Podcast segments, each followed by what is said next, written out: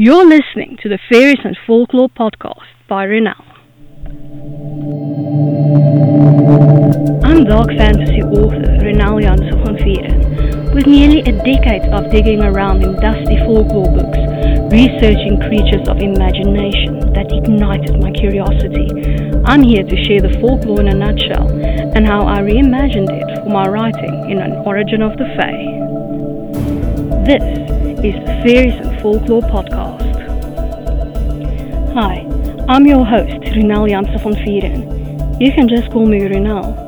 In today's episode, we're continuing our exploration of the Fae realm.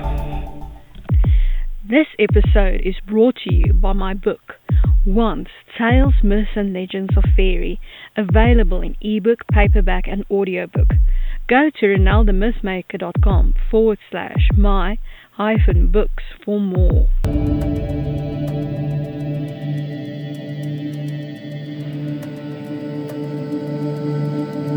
We are continuing our exploration of Waterfay. Today's fairy, Telchine.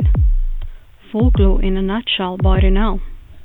In Greek mythology, Telchines are older than the pantheon, as they were the metalsmiths who made the scythe with which Cronus castrated his father Uranus. They raised Poseidon and made his trident, and they also apparently had a thing for Aphrodite, as they kidnapped her at some point. Most Greek writers thought that the Telchines were siblings of the Furies, born of the blood of Uranus' genitals when Cronus castrated him, but this doesn't line up with them having created Cronus' scythe before that. Other ancient writers maintain that the Telchines were the children of the Titans Talasa and Pontus. The Telchines originally lived on the island of Rhodes and used their brand of sorcery to imbue the artifacts they made with magic, which is why Poseidon's trident and Cronus' scythe are so powerful and lasted so long. Before the catastrophe period, more commonly known as the Great Flood, the Telchines were the original gods of Rhodes, linked to Atlantis and the sea. They even had Capira, daughter of Oceanus, to aid them in the upbringing of Poseidon, once Rhea entrusted her baby to them. There is even some speculation that Capira was a Telchine herself, linking these creatures to Oceanus. Besides being fantastic metalsmiths, artists, and magicians, they could also affect the weather, bring about snow, rain, hailstorms, and earthquakes at will.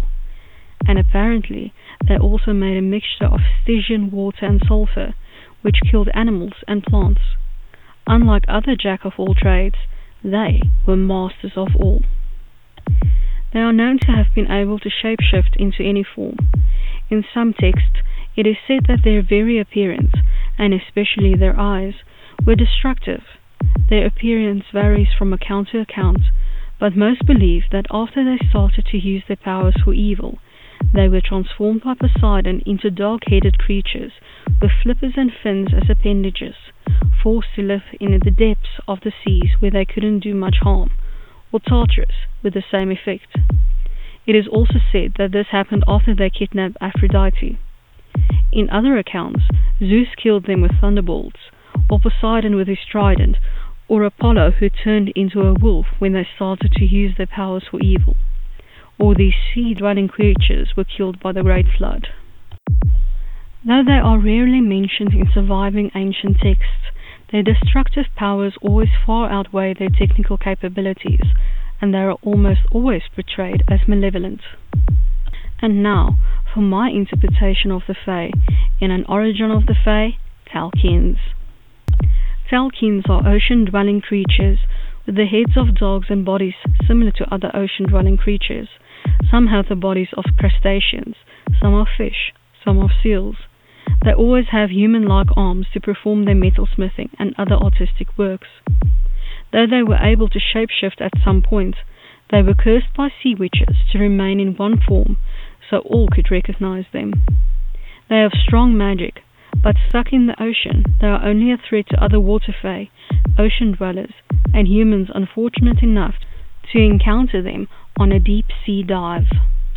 As a little bonus, let's look at the translation of Telchines to Afrikaans. Hondkopseersmid. This is of my own making. I hope that you've enjoyed this episode of the Fairies and Folklore podcast and that you've learned something new about fairy. Remember that you can get a transcript of this episode in the description. If you're new to the podcast, why not go and grab your free copy of Unseen, the second book in the fairy tale series, on my website, RonelTheMythMaker.com. Loads of folklore, magic and danger awaits. Take care.